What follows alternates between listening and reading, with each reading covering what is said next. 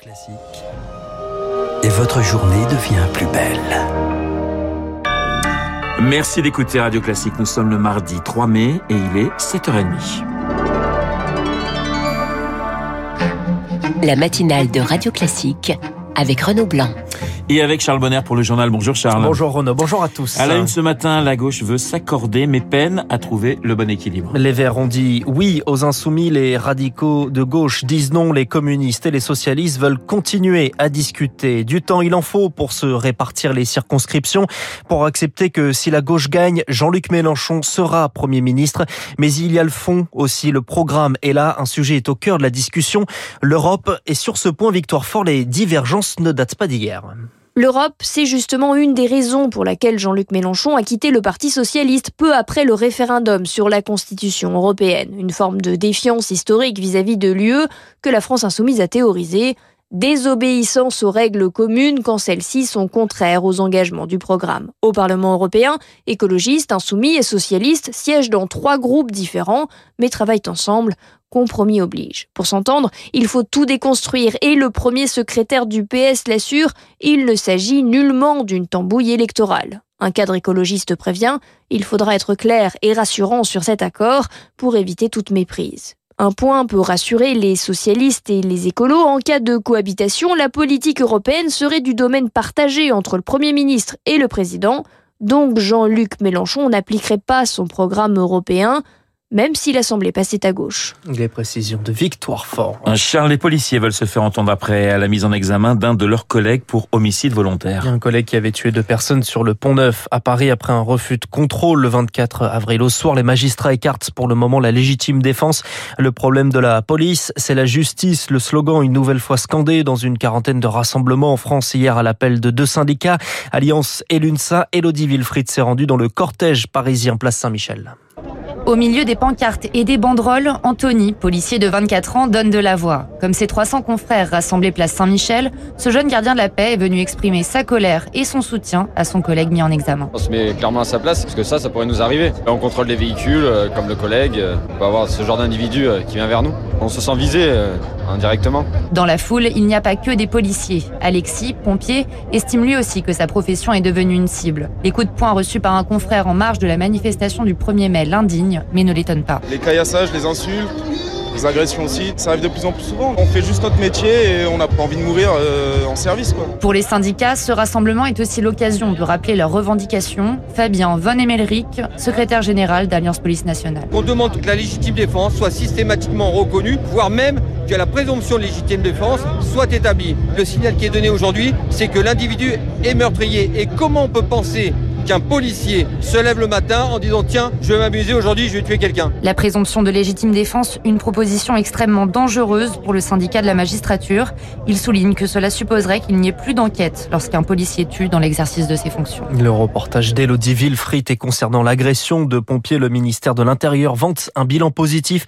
Au premier trimestre 2022, elles ont diminué de 11% avec tout de même 302 agressions de sapeurs-pompiers signalées, soit une centaine par mois. Des cas de piqûres dans des boîtes de nuit également signalés dans, le, dans la Drôme. Le phénomène encore inexpliqué. À cinq plaintes déposées dans le département, le parquet de Valence lance un appel à d'éventuelles autres victimes. Vous écoutez Radio Classique, il est 7h33. L'Europe se prépare à renforcer une nouvelle fois les sanctions contre la Russie. Un sixième volet de sanctions est donc en discussion. D'autres banques russes seront exclues du système SWIFT. Par ailleurs, les ministres européens de l'énergie actent leur refus de payer le gaz russe en roubles. Des sanctions et désormais des armes lourdes livrées à l'Ukraine. Les Occidentaux assument désormais. Joe Biden visite d'ailleurs aujourd'hui une usine de lance-missiles anti-chars dans l'Alabama. Les Occidentaux ne craignent plus d'être considérés comme belligérants s'ils livrent ces armes. Mais encore faut-il que les soldats ukrainiens sachent les utiliser.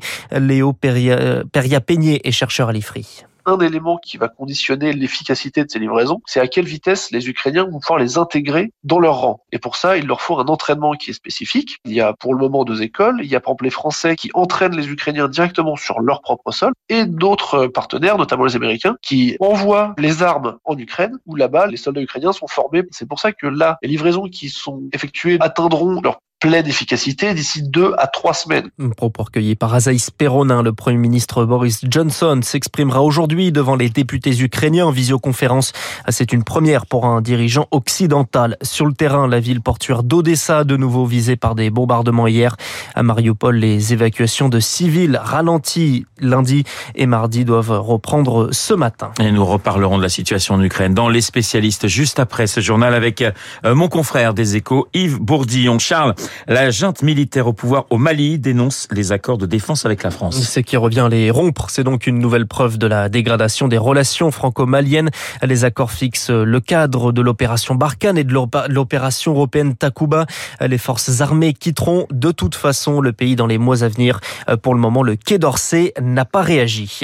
Aux États-Unis, le droit à l'avortement menacé, la Cour suprême s'apprêterait à abroger un arrêt de 1973 qui protège ce droit.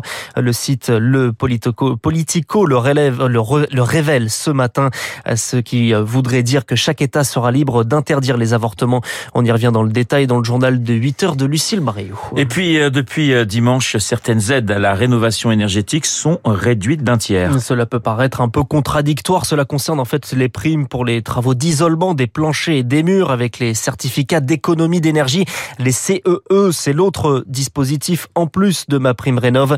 En fait, plus le parquet plus la valeur de ces certificats baisse, Émilie Vallès. Les chantiers d'isolation ont baissé de 70% ces derniers mois, se désole Sylvie Charbonnier, secrétaire générale du mouvement Symbiote qui regroupe les professionnels du secteur.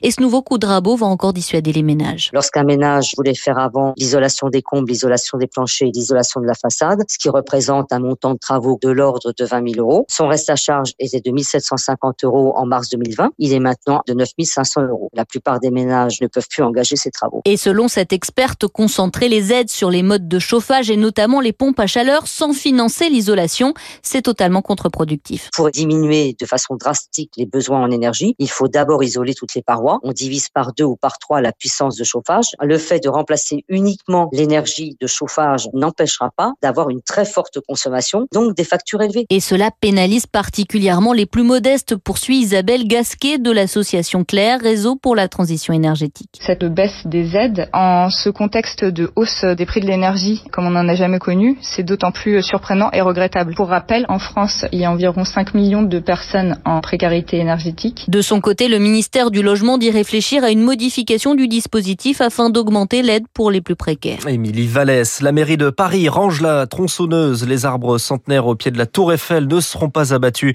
C'était pourtant prévu hein, dans le projet de piétonisation des alentours du Trocadéro.